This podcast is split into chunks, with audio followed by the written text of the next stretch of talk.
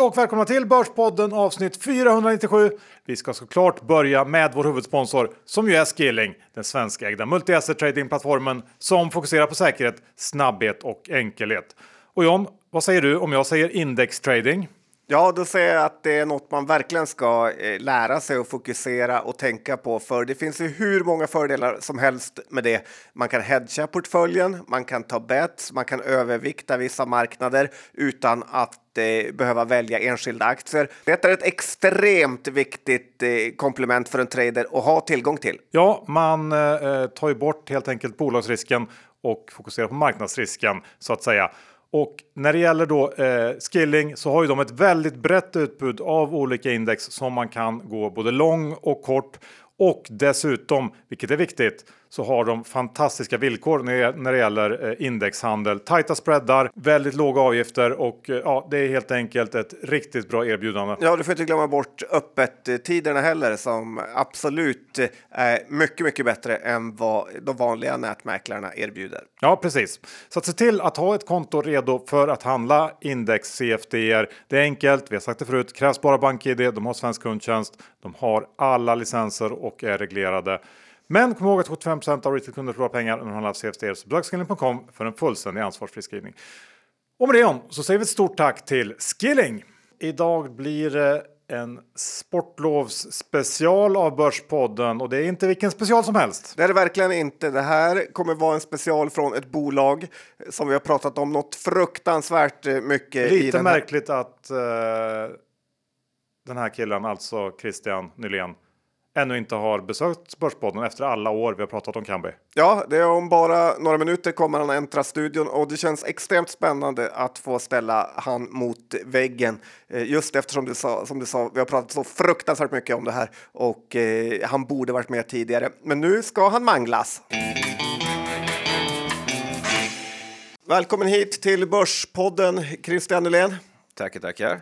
Hur har din dag varit? Eh, klockan är 18 här nu. Jag antar att du har haft en tuff eh, rapportdag. Ja, man är väl lite mosig efter gått upp och haft första intervjun klockan eh, 7.45 i morse tror jag det var. Eh, full dag, men eh, positivt mottagande så, så jag är på rätt gott humör. Ja, mest energi till eh, Börspodden här eh, hoppas jag. Ja, då, absolut. Hur är intresset eh, generellt för Kambi skulle du säga?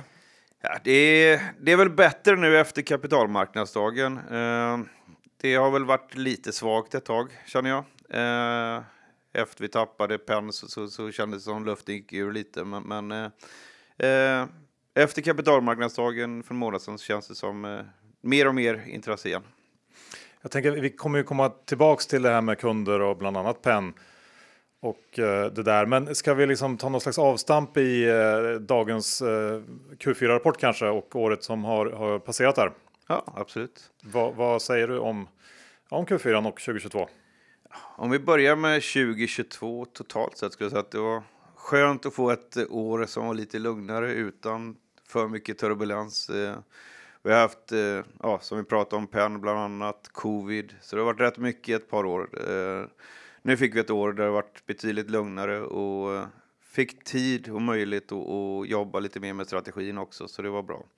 Eh, överlag så är det väldigt positiv. Eh, vi gjorde nio signingar under 2022 tror jag, så det är nytt rekord. Eh, eh, vi fick till ett, eh, en förläggning med Kindred som jag kände var väldigt viktigt och med Betparks också. Jag tror vi gjorde 60 launcher eh, online och retail runt om i världen. Eh, så ja, absolut ett toppenår som avslutades med fotbolls-VM. Eh, väldigt udda att ha det i november, december. Eh, normalt sett så är det en fantastisk eh, sak med, med ett fotbolls-VM i och med att det går på sommaren och eh, det ersätter ingenting. Nu försvann det en mängd eh, eh, andra, jag tror 30 procent ungefär av av eh, vad vi normalt se, sett ser i ett kvartal på, på toppligorna försvann och ersattes av 64 VM-matcher. Eh, fantastiskt nog så, så innebär 64 VM-matcher mer eh, omsättningen än, än alla toppligorna. Så, så nätt så var det positivt. Eh, men framförallt så är jag väldigt nöjd med, med produkten vi levererade och eh, vad vi lyckades åstadkomma med, med det vi har pratat om på kapitalmarknadsdagen med, med eh, tredje generationens trading och eh, den bettbilder vi kunde erbjuda tack vare det. Du pratade om eh, Kindred där, att du var glad över förlängningen. Men har inte det varit en av de stora problemen eh, i år, att ni har blivit av med Unibet? Det beror på hur man ser det. För det första så tror jag inte vi har blivit av med dem ännu. Jag tror fortfarande att de kommer ta rätt mycket tjänster av oss även efter den här perioden har gått ut. De som du påpekar kommer de utveckla sin egen plattform, men det innebär inte att de inte kommer ta tjänster av oss. Eh, men glöm inte att eh, det har alltid varit en risk att de har kunnat bli uppköpta till exempel. Eh, och då kunde vi blivit av med dem redan efter nästa år, eller efter detta året. Så, så för mig så är det ändå en positiv sak att vi har garanterat 55 miljoner till över åren 24 till 26.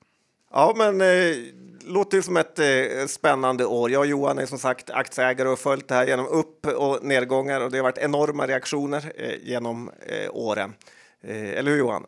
Ja, men så är det ju. Och, och, jag tänkte det här du sa om att det har varit ett lugnt år i år. Det, det, ni har liksom inte eh, åkt på någon sån här stor smäll som det tyvärr har varit ganska mycket av sista åren. Men hur ser du på det här, den här förändringen som har skett sista åren eh, på er marknad och liksom hur ni har, har liksom, ja, anpassat er efter det. Eh, jag vet inte riktigt, det började väl kanske egentligen med Triple Eight och det var ju några år sedan. Eh, och då kunde man ju på något sätt bortse ifrån och tycka att det var en engångsgrej och sen har det hänt ett par gånger till. Men hur skulle du liksom säga att ni inifrån har, har liksom sett på det här? Ja, men det är det som du säger lite grann. Jag menar, både Triple Eight och DraftKings, det var någonting vi var relativt medvetna om redan när vi signade dem, att deras eh, absoluta önskemål var att göra det här in-house. Eh, Penn tog oss på sängen skulle jag säga. Eh, det, det förväntade vi oss inte alls att det skulle hända. Eh, det som hände också, det, det, det, det känns som, som det är av helt fel anledningar som, som vi tappar Penn. Det, det, de köper inte eh, en sportbok. De köpte eh, Vescore eh, och Access till Kanada och innan så hade de pratat om att de verkligen ville köpa och ha en egen plattform för account management. Vilket i och med köpet utökades till, till, till sportbok också. Så väldigt frustrerande. Men det har också gjort att vi verkligen har börjat behövt fundera och se över hur vi ser på framtiden och eh, kommit fram till en strategi så, som eh, eh där, där vi kommer modernisera tjänsten mycket mer, vilket gör att eh, eh, även för de här större kunderna så kommer vi ha en produkt i framtiden. Ja, och vi, vi kan väl gå in på ert eh, modulerbjudande som ni pratade ganska mycket om under kapitalmarknadsdagen här för inte alls länge sedan. Kan du beskriva hur, hur kommer det se ut? Ja, vi har inte gått ut och pratat om det fullt ut än. Eh, det har sagt att eh, första produkten som, som vi definitivt kommer modellisera är Batbuilder där vi känner att vi är väldigt långt framme jämfört med övriga marknaden. Eh, så, så det är ett bra första steg. Vi kommer väl med garanti fortsätta att erbjuda ytterligare tjänster ja, baserade på trading i fram, framtiden också som moduler. Eh, på längre sikt så, så, kommer vi högst troligen även att eh, erbjuda plattformen så, som, som en modul i sig. Eh, sen har vi naturligtvis redan Abios och Shape som, som är naturliga moduler som de är. Just det. Vad är det egentligen kunderna får när man har eh, Kambi? För om man tittar på till exempel fotboll så är det väldigt lätt att räkna odds eh, numera. Eh, vad är det ni erbjuder som är liksom speciellt eh, jämfört med andra eller bara liksom en vanlig kalkylator? Ja, det jag vet inte om det är så ganska så lätt att, att räkna odds. Det, det, det, eh. När man ser att Oracle till exempel om Liverpool leder med 2-1, eh, då eh, skriver de ut oddsen på ungefär vad den här matchen kommer att sluta. Ja, eh, det, det, är inte så enkelt faktiskt. Och det du alltid tävlar med är professionella spelare som vill slå dig. Eh, så, så Eh, Men är det inte ofta tak, tänker jag, på eh, professionella spelare att eh, om du vinner för mycket så blir man avstängd hos eh, operatörerna för de vill inte ha folk som bara vinner. nej, jag tror aldrig vi har stängt av spelare bara för att de vinner. Vi har stängt av spelare för att de fuskar eventuellt, men, men aldrig för att de vinner. Eh, däremot så kanske man inte i, låter alla spelare spela lika mycket så, som eh, andra spelare. Eh, men stäng av, det gör vi aldrig, för man kan alltid använda den informationen man får av, av spelare. Men du menar att ni begränsar beloppen så att eh, det blir i princip eh, stänga av? Att istället för att satsa 100 000 får de satsa 500 kronor? Så långt skulle det nog aldrig gå. Men Eh, give or take, eller? Du, ja, men skulle du få spela 100 000 som en kund som, som eh, ja, är ny så kanske du får spela 50 000 istället. Eh, och det är oftast inte där problemen ligger, utan problemen är oftast på, på eh, mycket mindre spel eh, där, där du kanske tar 10 000 eh, för att det är division 2-fotboll eller något i den stilen. Och, och eh, där kanske vi inte vill ta mer än 2000 utav, av en duktig spelare. Eh, men hur som helst, det här handlar inte om, om eh, ett kryss 2 oddsen på Premier League, för de är ganska så enkla. Och även om man inte kan sätta dem själv så, så finns det en väldigt stabil marknad på det.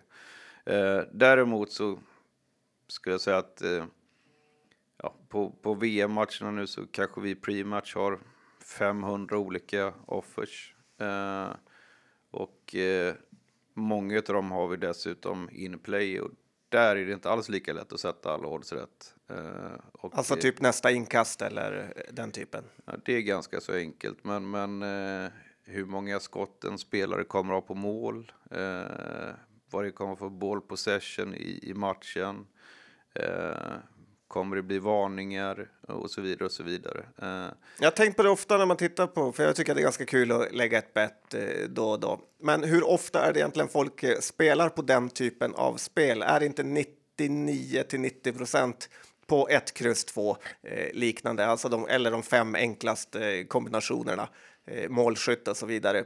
Behövs det så fruktansvärt många olika eh, möjligheter?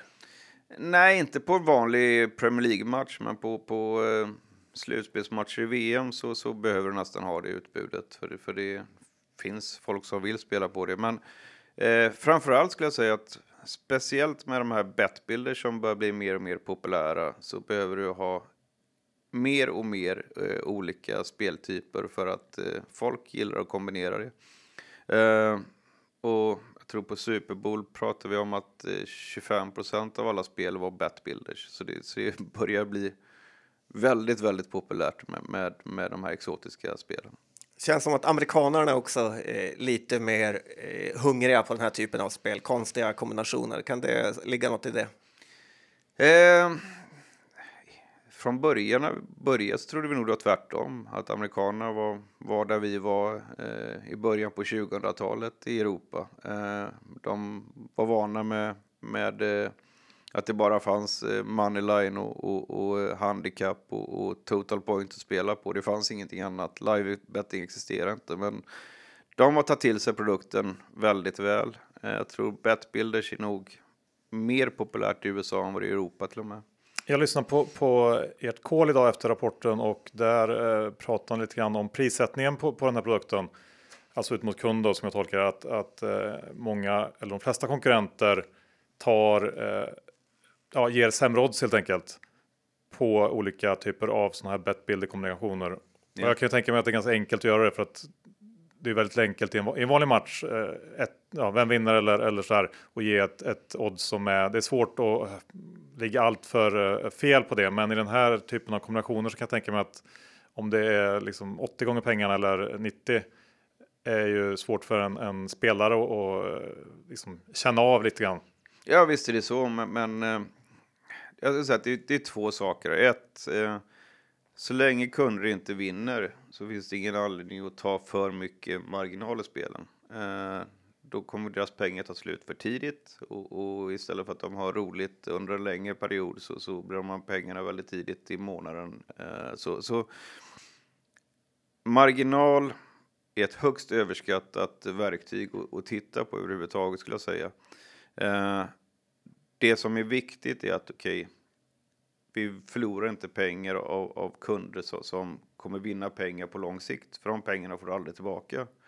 Eh, jag skulle gissa om någon av er två eh, eh, vinner hos oss så kommer ni bara spela lite högre. Så, så får vi igen pengarna förr eller senare ändå.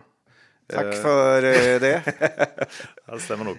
Men eh, så, så jag menar, det är ett mycket bra verktyg för våra kunder att, att de kan erbjuda högre odds, eh, promota det till, till, till sina slutkunder. Så, så eh, ju högre odds du kan leverera och ändå ha en bra eh, avans på det, eh, ju bättre skulle jag säga. Men är det, eh, att, ni, att ni kan ge högre odds, beror det på att ni har det som en bättre produkt och är säkrare på eh, riskerna och så vidare? Eller är det bara att de, de, era konkurrenter kanske skär emellan lite mer? Eh, det kan ju vara både och. Eh, nu tror jag att eh, det här kommer bli ett större och större problem också. För nu, nu börjar vi med cash out på Super Bowl här. Eh, och då kommer det bli väldigt tydligt att du får väldigt dålig eh, betalning om du provar att casha ut ditt spel eh, 30 sekunder efter att ha lagt det. Så, så det här kommer bli någonting som alla behöver bli bättre på. Men eh, jag tror att de flesta som håller på med bettbilder än så länge har för dålig koll på korrelationen mellan olika eh, händelser. Vi är denna vecka sponsrade av Kliens kapitalförvaltning och Kliens som tog storslam och utsågs i Årets fondbolag, Årets Sverigefond och Årets småbolagsfond förra året förvaltar ju totalt åtta fonder, varav fyra svenska aktiefonder som tillsammans täcker hela spektrat av den svenska börsen. Och John, nu är Kliens på gång igen. I veckan presenterade nämligen världens största fondanalytikerfirma Morningstar de fonder som är nominerade till bästa fond 2022. Och kan du gissa vilka som är nominerade i kategorierna? Jo, det är ju våra sponsorer tillika indexkrossarna Kliens Sverige och Kliens småbolag. Ja, det var precis det jag hoppades att de skulle vara, men man vet ju att de aldrig gör en besviken. Så är det. Så idag ska vi fokusera på en av de här aktiefonderna som då täcker hela spektrat av den svenska aktiemarknaden och det är Kliens Sverige. Ja, det ska vi göra. Nu snackar vi verkligen om en äkta aktivt förvaltad aktiefond som har levererat. Kombinationen av stora och små bolag i fonden ger dig som sparare det bästa av två världar, nämligen möjlighet att kombinera högre vinsttillväxt i de mindre bolagen med stabilitet och lägre risk i storbolagen. Ja, och Kliens Sverige förvaltas ju av den väldigt skarpsinnige dalmasen Roger Hedberg som väl är mest känd för att han överträffat index fyra år i rad. Och John, var kan man då köpa Kliens fonder? Lättast gör det du via nätbankerna som Avanza och Nordnet, men den finns såklart även tillgänglig hos prispressaren Saver. Yes, och det går ju också att eh, köpa fonden direkt hos Kliens i deras egen ISK-lösning på kliens.se. Men kom ihåg att historisk avkastning är en garanti för framtida avkastning. Pengar som placeras i fonder kan både öka och minska i värde och det är inte säkert att du får tillbaka hela det insatta kapitalet. Och med det säger vi stort tack till Kliens kapitalförvaltning. Kan du inte berätta lite om en så här professionell eh, spelare? Eh, det är många som skulle vilja vara det, men nästan, det är nästan ännu mer omöjligt att vinna på idrott än att vinna på börsen. Eh, Hur spelar en professionell spelare och hur kan ni se de mönstren? Du sa att ni letar info hos de här. Det är, det är väldigt, väldigt olika. Eh, men jag säger att eh, du kan nog fortfarande vinna. Jag tror att jag vann pengar på amerikansk fotboll på hela den här säsongen som gick nu. Och Var jag, spelar du?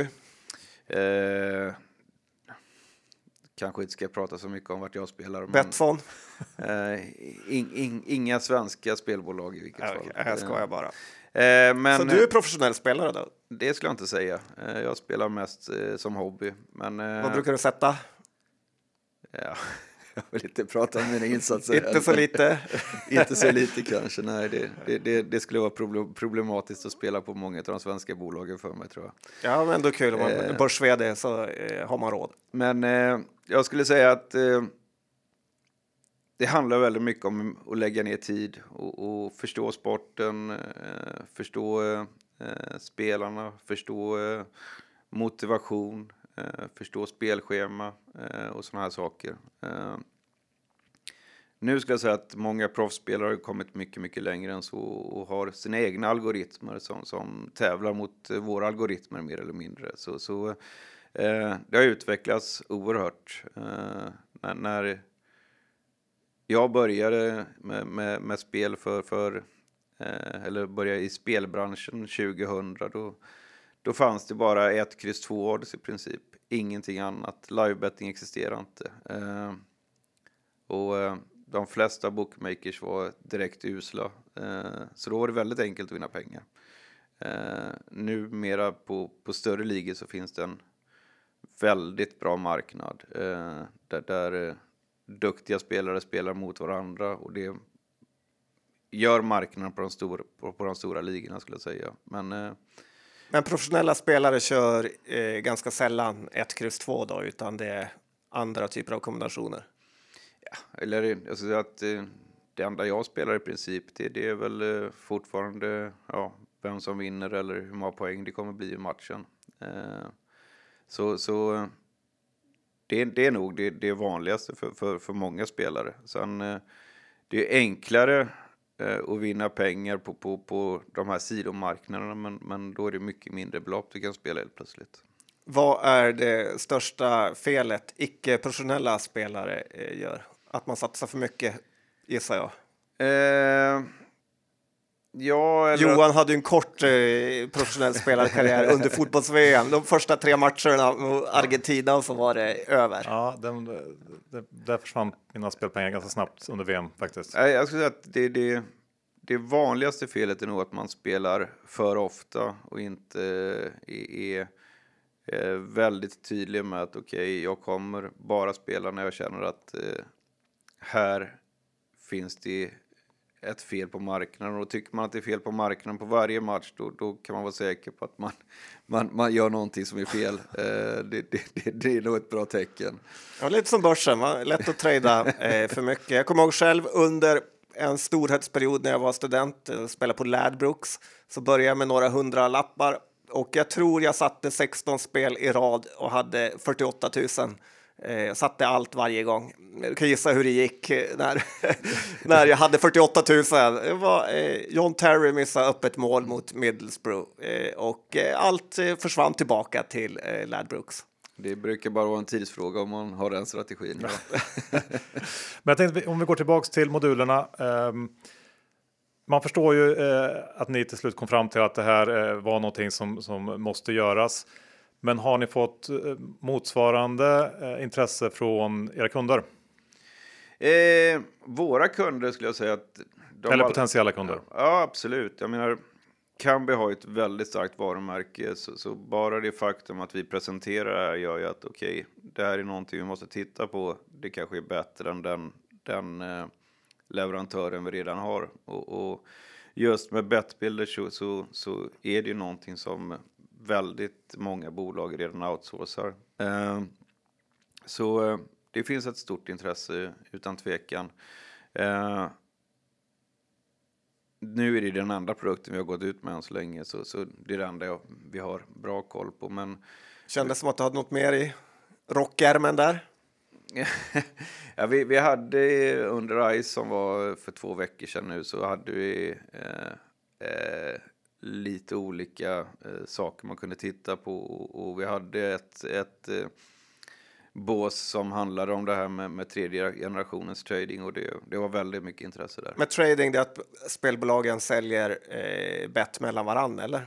Nej, nej, nej, utan det var, det var mer att eh, inte bara betbuilders, men, men att vi, vi, vi faktiskt kan leverera en lösning där, där eh, eh, eh, kunderna kan, kan eh, med enkla medel göra kanske eh, ett kryss två oddsen så att de får dem harmoniserade med allting annat och allting annat kommer ut automatiskt för dem.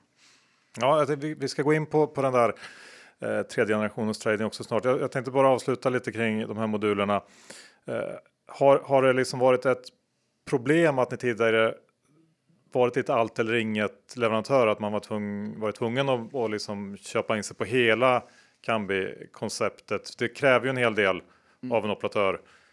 Ja, men det, det, vi, vi, det är en strategi vi har valt och, och vi valde den av, av en väldigt tydlig anledning. Det var att vi hade inte eh, tid eller möjlighet eh, vid en tidigare tidpunkt att börja med moderniseringsarbetet. Eh, och det var viktigare för oss att, att eh, bygga upp en produkt som funkar i USA till exempel, eh, lösa alla regleringar eh, och så vidare och så vidare. Så om du kommer ihåg kapitalmarknadsdagen eh, för två år sedan var det väl när, när, när vi började prata om modularisering och, och öppna upp plattformen. Det var ju innan PEN hade hänt. Eh, så grunden i att vi började prata om det här var att vi kände att okej, okay, nu har vi teknisk möjlighet att göra det och det är bra både för, för Kambi som bolag för att vi kan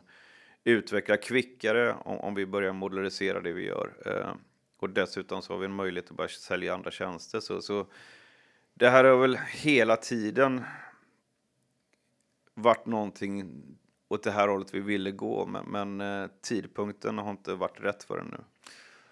Kommer det här göra någon skillnad i, i liksom vilken typ av kunder ni, ni eh, tittar på också? För det känns som att ni har varit väldigt fokuserade på de, de allra största, främst i alla fall. Kommer det här göra någon skillnad i det också? Mm, ja, så att eh, vad gäller turnkey-lösningen så vet jag att vi inte kan nå vissa kunder som vi kan nå med, med eh, ett moraliserat utbud. Så det är snarare så att eh, det moraliserade utbudet gör att vi, vi kan nå de allra största kunderna eventuellt också. Eh, men eh, för turnkey-produkten så, så kommer vi fortsätta att jobba väldigt hårt med, med, med framförallt eh, eh kunder som eh, etablerar sig i nya marknader som vi har haft stor framgång med. Men har det tidigare varit ett problem att ni varit så eh, förknippade med just eh, Unibet? Eh, har det varit skönt att skära det eller är det bara dåligt? jag skulle säga att det är länge sedan jag kände att vi var så hårt förknippade med, med, med Unibet. För de hade det här poisonpillet hela tiden hos er när man pratade om uppköp och så vidare. Ja, eh, men för kunder som har köpt våra tjänster så har inte det varit något stort problem. Uh, så att det, det var väl vissa när, när vi var eh, innan vi blev starka i USA som kände att okej, okay, Unibet är för stor andel av, av Kambi eh, och Kambi kommer bara lyssna på, på Unibet, vilket kanske inte var sant heller för den delen. Men, men efter USA så tror jag det aldrig varit en diskussion riktigt om, om att eh, vi är för beroende av, av Kindred. Eh, så, så alltså det är inte... För mig så var det här med poisonpillret, det, det var viktigare gentemot investerare att investerare inte kände att eh, vi var begränsade. Okej. Okay. Hur det här med e-sport är också lite kul att prata om. Ni gjorde ett stort förvärv inom e- e-sport. Eh, bettingen där kan väl inte vara jättestor. Personligen så eh, har jag väldigt liten tilltro på just e-sport eftersom det är alltid, det är ungefär, det är alltid den bästa som vinner. Eh, till skillnad från en fotbollsmatch där det är 11 personer som eh, är, gör olika saker. Men i e-sport, om man tittar liksom när de spelar NHL, är det en person som sköter alla eh, gubbar. Ja, i så fall skulle det vara samma med tennis. Det är bara en spelare där också. ja, men vinner inte Djokovic och Nadal allt? Nej, inte typ. riktigt. Men, men, men, men eh, jag ska säga att eh, e-sport är fortfarande i sin linda. Eh, så att vi såg ju ändå under covid eh, vilken effekt e-sport kan ha. Eh, det intressanta var att eh, det kanske inte var den här traditionella e-sporten med, med eh, Counter-Strike som var mest populär utan det var mer, eh, mer spel på, på eh, Fifa Socker än, än, än, än på, på Counter-Strike och Dota och de här spelen. Eh, men man såg att det, att det här kan faktiskt bli någonting även i Europa men alltså att det var inte anledningen att vi, vi gjorde det här förvärvet utan det var snarare så att vi ville känna att vi är riktigt bra på det här eh, för, för eh, när det blir mer aktuellt för den amerikanska marknaden och framförallt när den asiatiska marknaden öppnas upp. Johan kanske joinar, joinar Ninjas in pyjamas. Jag är också ganska långt från, från att vara eh, dataspelare. Eh, vi kan väl ta några ord om, om eh, det senaste förvärvet också när vi ändå pratar om förvärv. Shape Games Hur har det förvärvet utvecklats sen ni fick in dem i bolaget? Det är inte så många månader, men ändå. ja, det är fortfarande väldigt tidigt, men eh, det känns väl rätt så bra. Eh, vi ser ett stort intresse i, i våran kundbas eh, om Shapes eh, produkter. Eh, stora anledningen att vi gjorde förvärvet, eh, som jag sa när vi gjorde det, var ju att ett, vi såg mer och mer eh, användning av, av native apps, eh, vilket eh, vi har valt att inte utveckla tidigare. Vad är native apps? Ja, det är de här eh, eh ja, som ja, Apple och Android eh, som är skillnaden. Jag är ingen tekniker direkt, men det du använder HTML5, det är, det är de vanliga webbapparna så att säga. det blir inte någonting du kan det finns en mängd funktioner som du inte kan använda eh, så länge du inte bygger i, i de språken så, som eh, Apple och Android eh, använder. Eh, det du kan göra som vi alltid gjort, med, eller låt, sagt till våra kunder att göra, är att du eh, bygger ett skal runt vår HTML5-klient eh, eh, så du kan göra det till en app eh, som du kan ha i App Store. Men eh, det är en mängd olika eh, alltså, funktion, funktionalitet som du inte kan få eh, utan att det är en native app.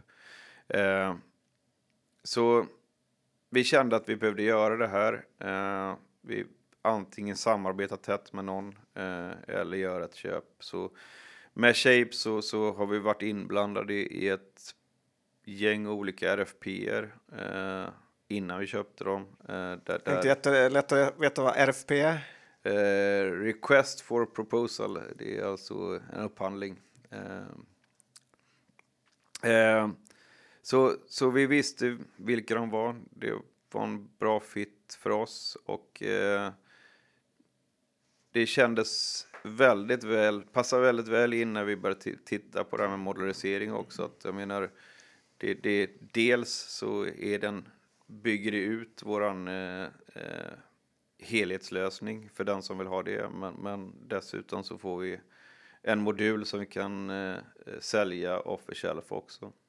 Men finns det någon typ av återkommande intäkter i det där eller är inte det bara en engångsgrej liksom lite konsult eh, eller hur funkar affärsmodellen där? Eh, det är lite olika. Eh, dels i alla avseenden skulle jag säga att det är ett konsult en konsultkostnad du betalar för, för att bygga upp eh, starten på appen. Men, men, i de allra flesta fall så finns det en eh, revenue share-komponent också. Okay. Mm. Är du nöjd med förvärvet? Eller är det svårt att säga annat kanske? Ja, absolut. Det är ju väldigt tidigt fortfarande, men, men eh, så här långt är jag absolut väldigt nöjd. Tittar ni på andra förvärv? Eh, vi tittar alltid. Eh, eh men, men som sagt, vi har pratat om förvärv i många år. Vi har gjort två eh, på, på, på de här många åren, så, så vi får se. Eh, det är ingenting som är absolut nödvändigt, men, men hittar vi någonting där, där vi känner att det här är en produkt som passar in i vår portfölj, eh, tekniken är tillräckligt bra och priset är rätt så, så är vi absolut intresserade. Har ni aldrig ångrat att ni inte har gått in på online kasino eh, delen? Eh, Eh, eftersom om man tittar på Evolution Gaming så har ju de ett brutalt mycket högre marknadsvärde än er och det känns som att det är nästan en lukrativare eh, business att när ni ändå kommer från ett spelbolag att ni inte är inom den eh, delen också. Det, jag har aldrig ångrat det. Jag menar, jag eh, kan ingenting om kasinospel i princip så, så jag menar jag tror väldigt mycket på, på specialisering. Eh, ja, och jag tror, jag menar, du tar Evolution, de har gjort precis samma som oss egentligen. De har inte försökt göra allt, utan de har varit väldigt, väldigt specifika på att göra live-casino och gjort det otroligt bra. Eh, Men om man vänder på det, skulle de vara in, kunna vara intresserade av att köpa er? Det får du ju fråga Evolution om naturligtvis. Jag kan inte sitta och gissa, men, men det finns ju absolut eh, vissa eh, det, det är en vertikal de inte har.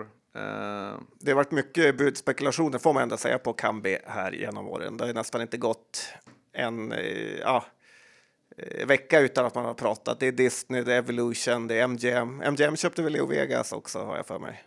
Det stämmer bra.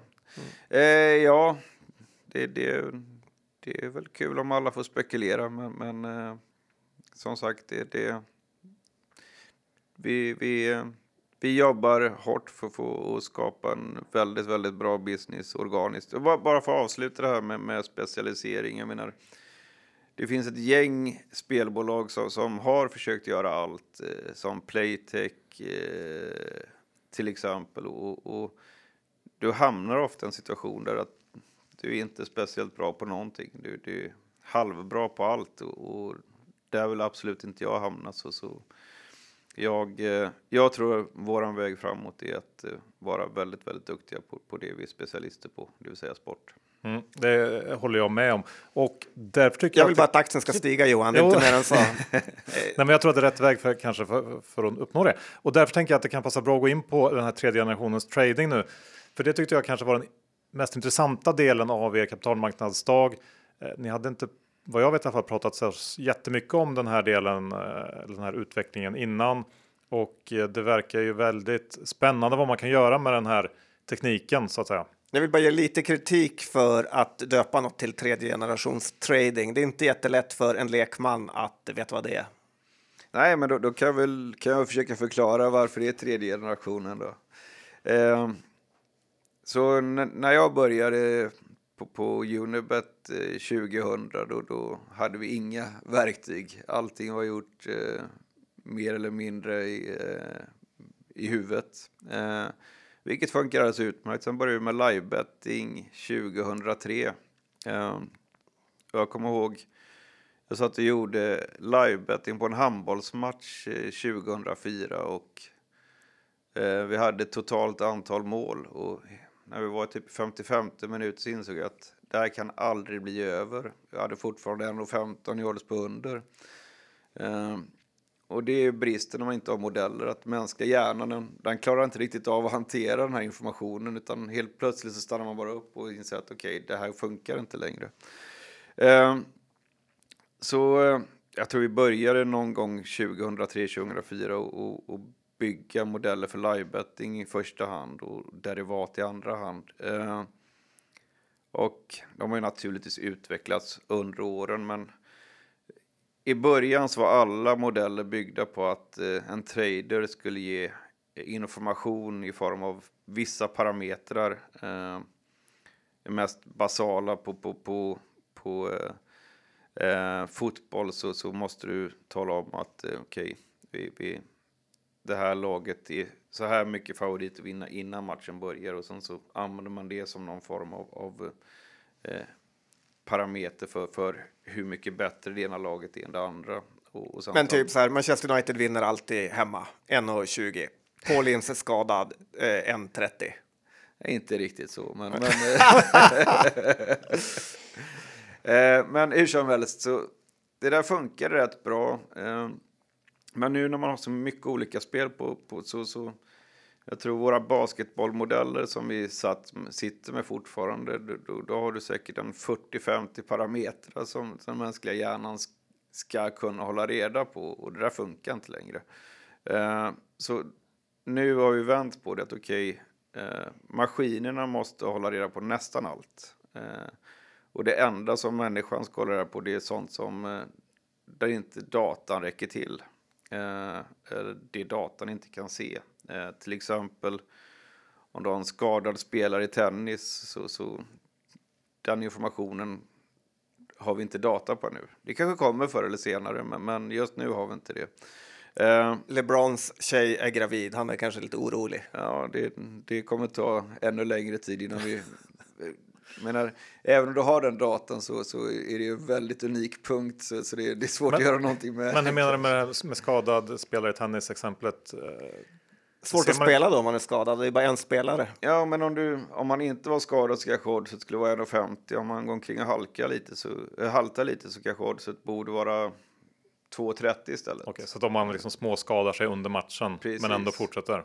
Precis. Okej, mm. Så, så det är sådana saker som, som modellerna inte kommer klara av eh, nu. Eh, sen kan man ju tänka sig om man går till kanske fjärde generationen då så, så, så kanske du har eh, till och med eh, att du har eye recognition så du kan se om spelare är lite stressade när, när de ska serva så att därför kommer oddsen justeras för att du har data på det som kommer in i, i, i dina tradingmodeller. Men det, det, det är väldigt långt i framtiden. Men, men det, det vi gör just nu med tredje generationen är att eh, eh, den mänskliga inputen den är nästan ingen. Den, den är, mänsklig input kommer bara när, när där det är någonting som är väldigt unikt eh, som, som, vi inte kan ha data på. Eh, och i övrigt så bygger vi modeller som, som lär sig själva genom att se på spelmönster, ge, genom att se vad som har hänt i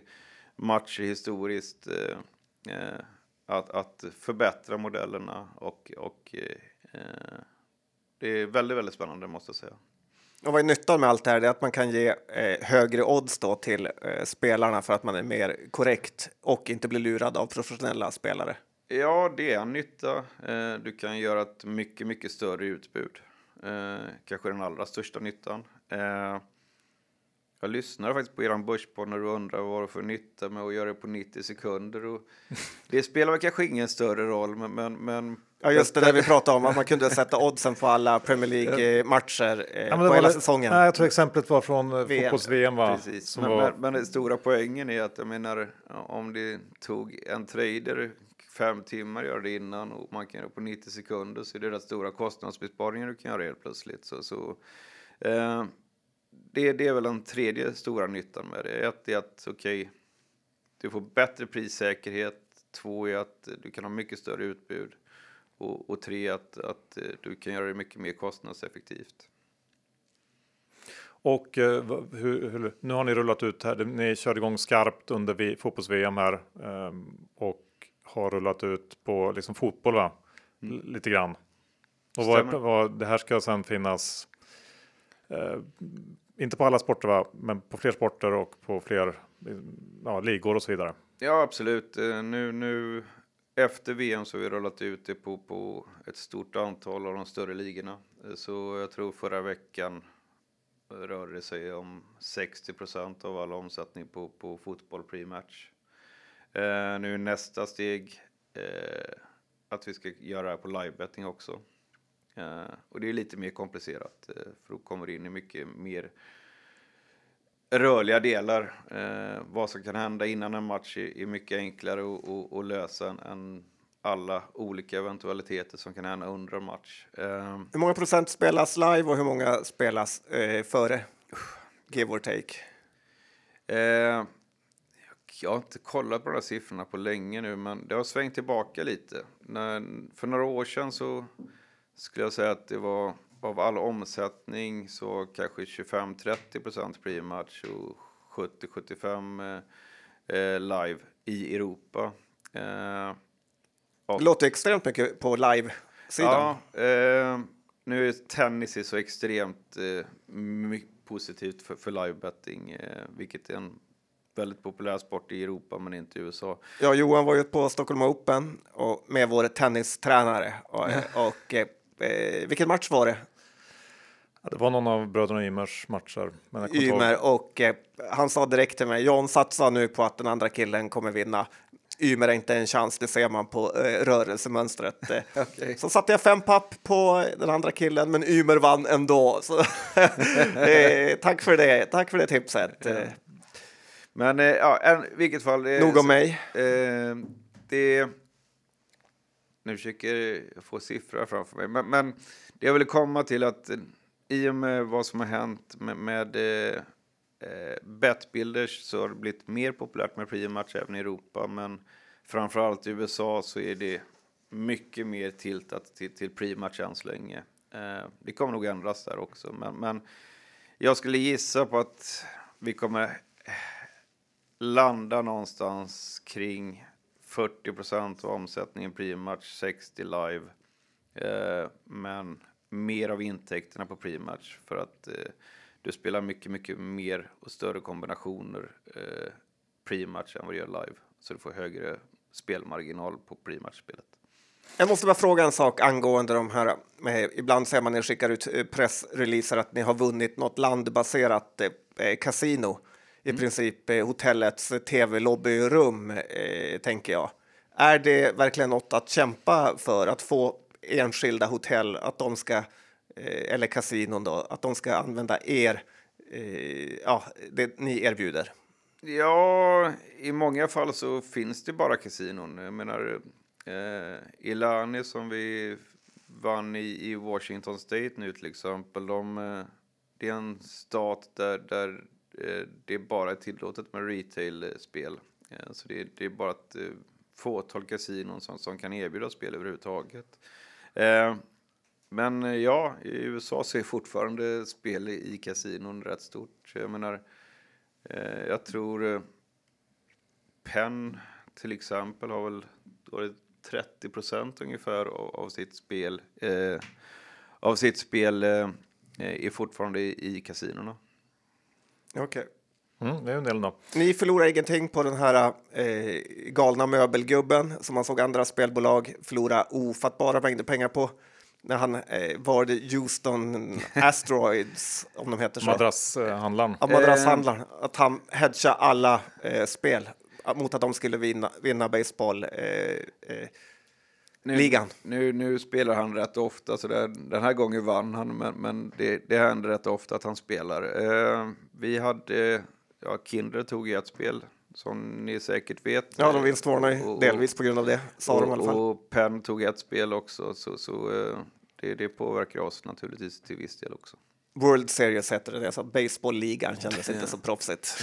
Jag vill bara avsluta den här, uh, eller tredje generationens trading-delen. Eh, en av fördelarna sa du var, var den här massiva eh, tidsbesparingen och liksom effektiviseringspotentialen. Eh, samtidigt så guidar ni nu då för eh, visst en minskad kostnadsökning under 2023 eh, jämfört med tidigare år. Men det är ändå en kostnadsökning och ni, ni har, ja, lägger väldigt mycket pengar på utveckling och, och, och, och ja, har stora personalkostnader helt enkelt. Kunde man inte tänka sig att, att det skulle vara liksom nästan eh, ja, ännu mindre kostnadsökning eller ingen alls om det här rullas ut nu? Ja, det, det, först och främst så Eh, om du tittar på den kostnadsökningen och rensar bort eh, Shape som vi bara har kostnader för, för några månader eh, under 2022. Om du tar bort eh, datakostnader, eh, vilket vi eh, får motsvarande intäkt eh, så, som vi har kostnad. Så om du rensar bort dem så tror jag vi är nere på eh, 11-12 procent i kostnadsökning eh, 2022 till 2023 i, det är betydligt lägre än vad vi haft tidigare. Vi har ofta legat på runt 20 procent. Eh, och det är ett år där, där inflationen är högre än ja, jag kan minnas sen jag var liten pojke i princip. Så. Yes, köper det. Ska vi eh, prata lite om den här starka pipen? Den brukar du prata om mm. eh, väldigt ofta. Yep. Eh, ibland kan man som aktieägare bli lite frustrerad över den för att eh, om man är... Man blir inte rik på pipen.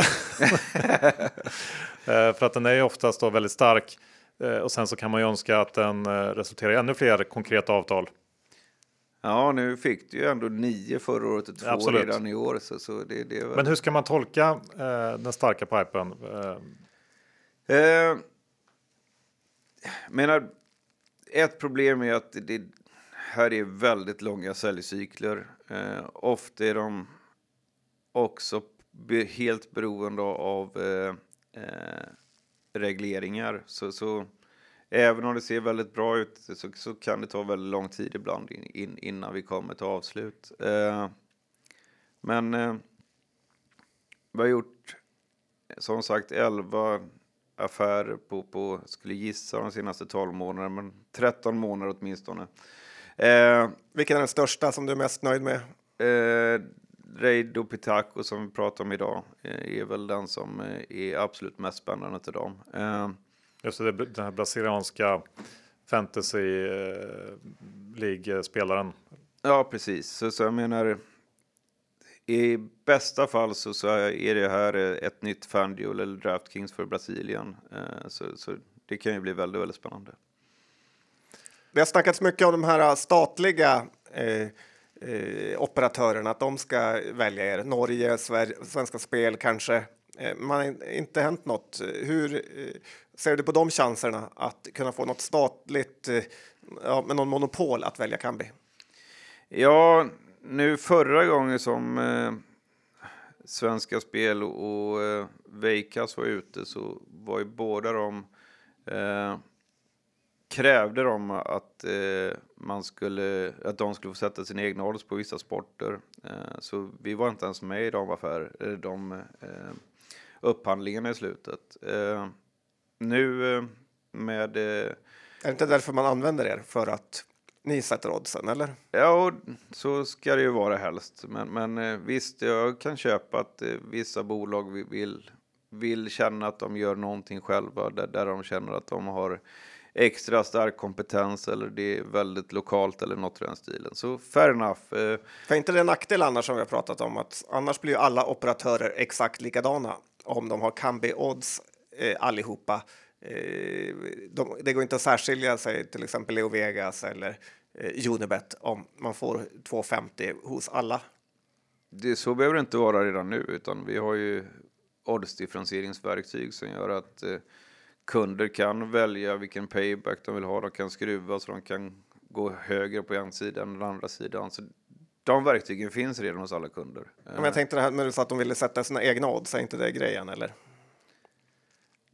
Ja, det, som sagt, man kan nästan göra det som, som det är just nu. Men, men oavsett så, så med den nya strategin så kommer det dessutom finnas möjligheter att injicera sina egna odds eh, via, via den här gatewayen som, som vi bygger eh, eh, just nu. Eh, så, så det kommer inte att vara ett problem i framtiden.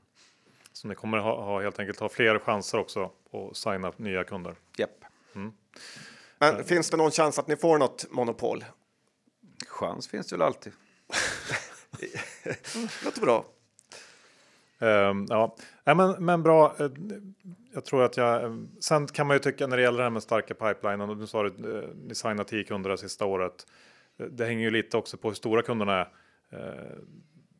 På något sätt så att det är inte bara mängden kanske. Nej, absolut. Och, och att tappa flera andra som har ju varit ett problem. liksom, det är ju bättre, bättre att behålla stora kunder än signa landbaserade kasino. Tips. Verkligen. Men, men... John Skogmans börsskola. men samtidigt så jag menar, trots det, jag menar vi har tappat, eh, som inte finns med alls i Q4 nu, 888 som, som var en av våra största kunder, Draftkings som eh, var vår största kund när de försvann. Eh, och, och Eh, turnoverindex är inte speciellt långt borta från, eh, från eh, vart det var för, för, för två år sedan nu. Så, så eh, jag tycker vi har visat att, att vi, vi är rätt duktiga på att återhämta oss från, från att tappa våra största kunder genom att signa mindre kunder. Ja, det är sant. Och, och som aktieägare egentligen så kanske man ju hellre vill ha 10-15 småkunder än en jättekund. Så, slags, eh, man blir mindre känslig i vilket fall. Sen tar jag helst eh, de här Alla kunder. kunderna plus de stora kunderna. Jo, det är klart. Du sa att det blev lite mer intresse eh, på eh, Kambi-aktien och Kambi som bolag efter kapitalmarknadsdagen. Eh, det är ändå kul att titta lite på de marknaderna ni har pratat om att ni ska eh, hoppas öppnas upp, eh, typ Japan. Vad ser du där? Ja, eller vi kan väl ta liksom utgå ifrån den här de nya finansiella målen som ni satte i samband med kapitalmarknadsdagen. Yeah. Eh, två, tre gånger in, ja, 2022 års intäkter och minst 150 miljoner euro i ebit-resultat. Och då hade ni satt upp ett antal, eh, ja, det, vad ska man säga, eh, saker som, som behövde inträffa för att eh, ni skulle nå de här målen helt yeah. enkelt. Ja, så den första var ju vad, vad, vad vi har pratat om rätt mycket, att inte tappa de stora kunderna. Eh, det, det, är en bra start skulle jag säga. Eh, och hur tänker du om det? Det kommer inte hända eller är det, känner du dig tryggare nu än eh, ja, tidigare? Jag, jag, känner mig tryggare av flera anledningar. Ett, så jag menar, det klimatet vi var i när, när vi tappar de här kunderna, när, när bolagen var, var värderade till, till eh, extrema värden, vilket gjorde att det var rätt lätt att köpa andra bolag. Eh, kostnaden för kapital var relativt låg. Eh, så, så det var mycket enklare att, att, att, att köpa eller komma på idén att du ska göra enorma investeringar över, över femårsperioder för, för, för att, att komma till, till eh, en lösning som i bästa fall kanske är lika bra som, som, som Kambis lösning. Eh, det tror jag är mycket svårare att göra eh, i det klimatet vi är 2023. Dessutom skulle jag säga att med eh, vad vi gör med, med att öppna upp plattformen och modernisera produkten så, så, så kommer vi vara mycket, mycket mer eh, i linje med vad, vad kunderna vill göra framöver. Just det. Och, och eh, det var, var, en av, var av grejerna. En. Sen eh, ska vi se om jag kommer ihåg alla här. Eh, det var tredje generationens trading och det är viktigt av två anledningar. Ett, att, att vår produkt är, är eh, så bra så att, så att eh, vi, vi, vi, får en extra edge. Eh, men även för kostnadsbesparingarna som gör att vi, vi kan öppna ebit eh, så är det viktigt att, att vi verkligen lyckas med, med, med det vi pratar om vad gäller tredje generationens trading. Om du jämför dina produkter, Kambis produkter mot till exempel Betsson kör egna och Eh, Eh, Playtex har. Tycker ni att ni är överlägset eh, bäst eller att ni är i närheten? Eh, eller hur, hur, ser du på det? Jag menar, som på kapitalmarknadsdagen så vi, vi jämför oss inte med, med, med eh, våra B2B-konkurrenter utan vi, vi, vi jämför oss med Bet365 och, och, och Flutter så, som är, är de bolagen vi tycker har produkter som är i nivå med våran och, och, och som är viktigt för oss att, att kunna konkurrera med. Eh, inte själva, men för våra konkurrenter ska kunna, eller våra kunder ska kunna konkurrera med. med. Var du inte lite småkaxig då också så att du lovade nästan att sänka eh, kostnaderna för alla som kontaktade er? Kommer jag ihåg rätt? Jag lovade inte att sänka kostnaderna. Jag sa att eh, det finns ingen anledning för någon att gå ut och säga att eh, de kommer spara en viss mängd pengar på att göra det själva eller, eller att tro att man ens kan göra det. För jag menar, när vi signade eh, Draftkings till exempel så var det en startup. Eh, om, om de ville förhandla om ett pris när de gör en halv miljard eller en miljard dollar i GGR så det är klart att vi ska ha ett helt annat pris. Så, så, så besparingen de pratar om är helt irrelevant i och med att de tittar på ett kontrakt som, som aldrig skulle gällt i, i framtiden ändå. Borde inte approachat dem lite och gett dem lite rabatter innan de hittar på eh, sina egna idéer? Men det här är ju bara efterhandskonstruktioner. De, de, de eh, köpte eh, SBTech för att, för att eh, eh, i mina ögon för, för att de behövde en, en ny equity story eh, och, och göra den här spacken med. Mm. Sen så var det också en, en, ganska viktig del är ju någonting som inte ni kan påverka. Det handlar om eh, regleringar mm. eh, i, på diverse eh, ställen runt om i världen. Det var eh, Kalifornien och Texas var USA, Brasilien och någon av länderna i Asien, Japan eller eh, Indien. Ja, yeah. och eh, av dem så att jag menar Brasilien är förhoppningsvis bara en tidsfråga. Hade det inte blivit byte av president så tror jag det redan hade hänt. Eh, nu ligger väl inte det högst upp på agendan, men, men eh, jag tror det kommer komma någon gång i slutet på året eh, eh, att det här går igenom. Eh, Texas känns som det ser rätt bra ut. Eh, kommer förhoppningsvis hända inom ett eller två år. Eh, kan inte lova, men, men eh, det känns relativt bra.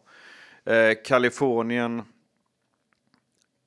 Det var, skulle vara det referendumet som, som skulle varit för, eller var förra året gick inte igenom så, så nu är det två år bort åtminstone. Men eh, det, det bör lösas till dess tycker jag. En eventuell lågkonjunktur kanske kan hjälpa till? Eh, ja, det skadar ju aldrig. Skatt, skatteintäkter behövs ju eh, oftast när det blir lågkonjunkturer. Så Men Japan-Indien känns ju intressanta. Mm. Ofattbart mycket folk. Ofattbart mycket folk. Uh, och uh, det, det känns som det börjar finnas lite indikationer på att någonting kan hända i, i båda de länderna. Eh, så vi får se. Eh, men, eh, Men har ni byggt det på något eller liksom bara en förhoppning eller vad? Jag menar, ni kan väl inte ha mål på att ni hoppas något bara? ja, det är väl det var så vi kom fram till att eh, vi skulle börja investera rätt kraftigt i USA ett par år innan Passberg hände också. Så, så jag menar, det, det, du, du, du, du ser vissa indikationer, men, men menar, i Japan till exempel så eh, har de börjat med, med att ge ut eh, licenser för, för, för landbaserade kasinon nu. Så, så det, det är väl ett första steg till att ta spel. I, i Indien så finns det vissa regioner som har börjat eh, skruva lite på, på eh, olika eh, licensförfaranden och så vidare. Så, så i båda länderna så finns det indikationer på att någonting kan hända. Det jag vill höra. Så, ja, men, men och avslutningsvis då, vad, vad, vad ger du för odds på att ni klarar det här? Eh, Är det som handbollsmatchen? Det, kan, det, det är garanterat att det kommer hända.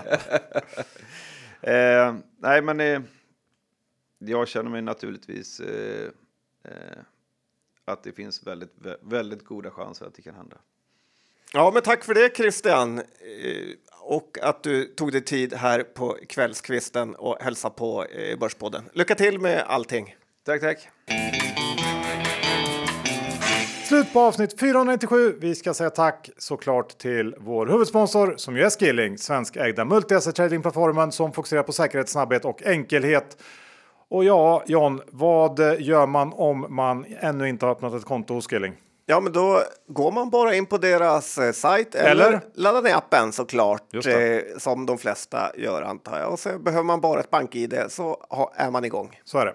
Men kom ihåg att 75 av ditt kunder förlorar pengar när de har CFDs. Bögskilling.com för en fullständig ansvarsfriskrivning. Och John, eh, sen är det väl inte så mycket att säga. Ja, vi äger Kambi. Det eh, har framgått tidigare också.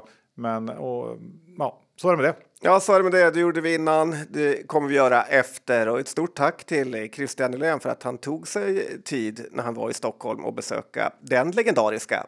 Börspodden-studion. Precis. Mm, så är det med det. Tack för att ni lyssnade. Vi hörs nästa vecka. Hej då! Det gör vi. Hej då!